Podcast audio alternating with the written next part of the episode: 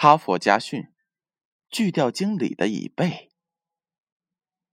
麦当劳之父克罗克，多年以前不过是芝加哥一家名不见经传的纸杯和乳精机械制造商。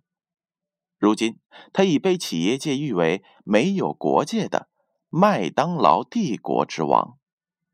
克罗克不喜欢坐在办公室发号施令，他把百分之六十以上的工作时间都用于。走动管理，通过到各公司、各个部门进行实地考察，他会从中发现很多很多的问题，然后加以实际解决。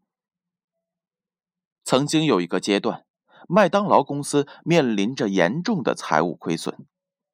经过调查，克罗克发现是公司各个部门经理的官僚主义作风，导致了这一场危机。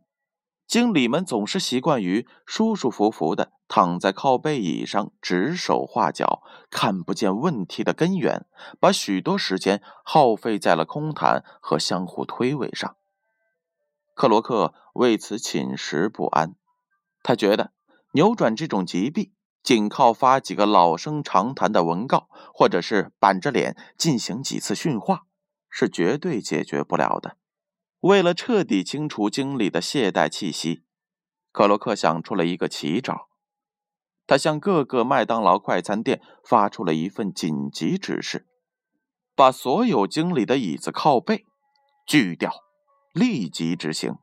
所有的人都疑惑不解，他们不知道总裁的用意何在呢？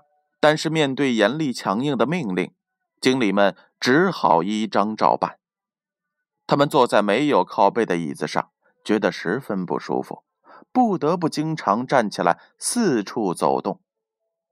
终于，他们慢慢的领悟了克罗克的苦心，纷纷走出办公室，效仿克罗克的样子，深入基层，走动管理。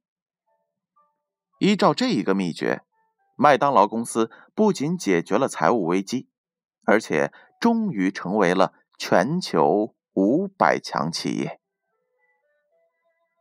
故事讲完了，编后语是这样的：有已被依靠的经理，不能将公司带向成功；有已被依靠的个人，不能为自己营造辉煌。